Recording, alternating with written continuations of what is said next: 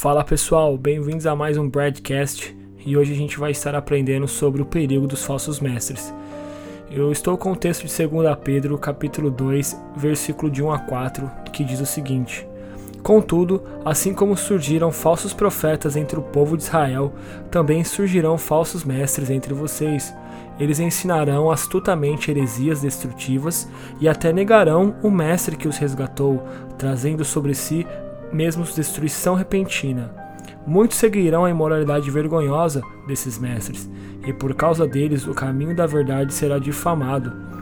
Em sua ganância inventarão mentiras astutas para explorar vocês, mas eles já foram condenados há muito tempo, e sua destruição não tardará. Pois Deus não poupou nem os anjos que pecaram, ele os lançou no inferno, em abismos tenebrosos, onde ficarão presos até o dia do julgamento. Bom, esse texto foi escrito aproximadamente 1950 anos atrás.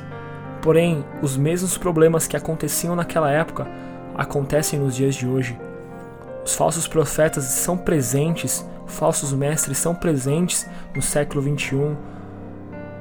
E o objetivo deles é remover-nos o verdadeiro caminho, tirar o verdadeiro caminho dos nossos corações e mostrar qualquer outro caminho que não leve a nada. E a motivação dessas pessoas está através da ganância, através de mentiras.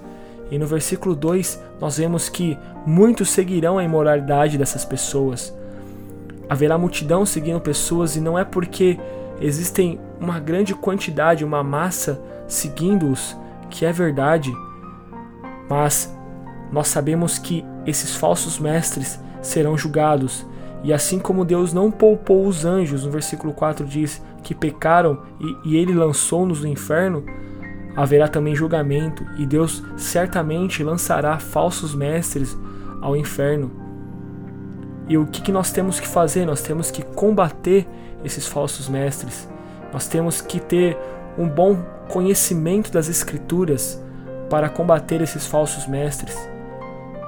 E temos algumas dicas para que a gente tenha base, saiba como reagir contra esses falsos mestres, que é, primeiramente, lermos nossas Bíblias diariamente, fazermos nosso devocional, orar a Deus, termos um relacionamento com Deus, participar de uma igreja local bíblica que ensina a verdade das Escrituras, andar com pessoas, amigos cristãos que irão proporcionar conversas, diálogos a respeito do verdadeiro Evangelho, caminhará junto com você e é essencial com que você ande com um pastor, que ele te discipule.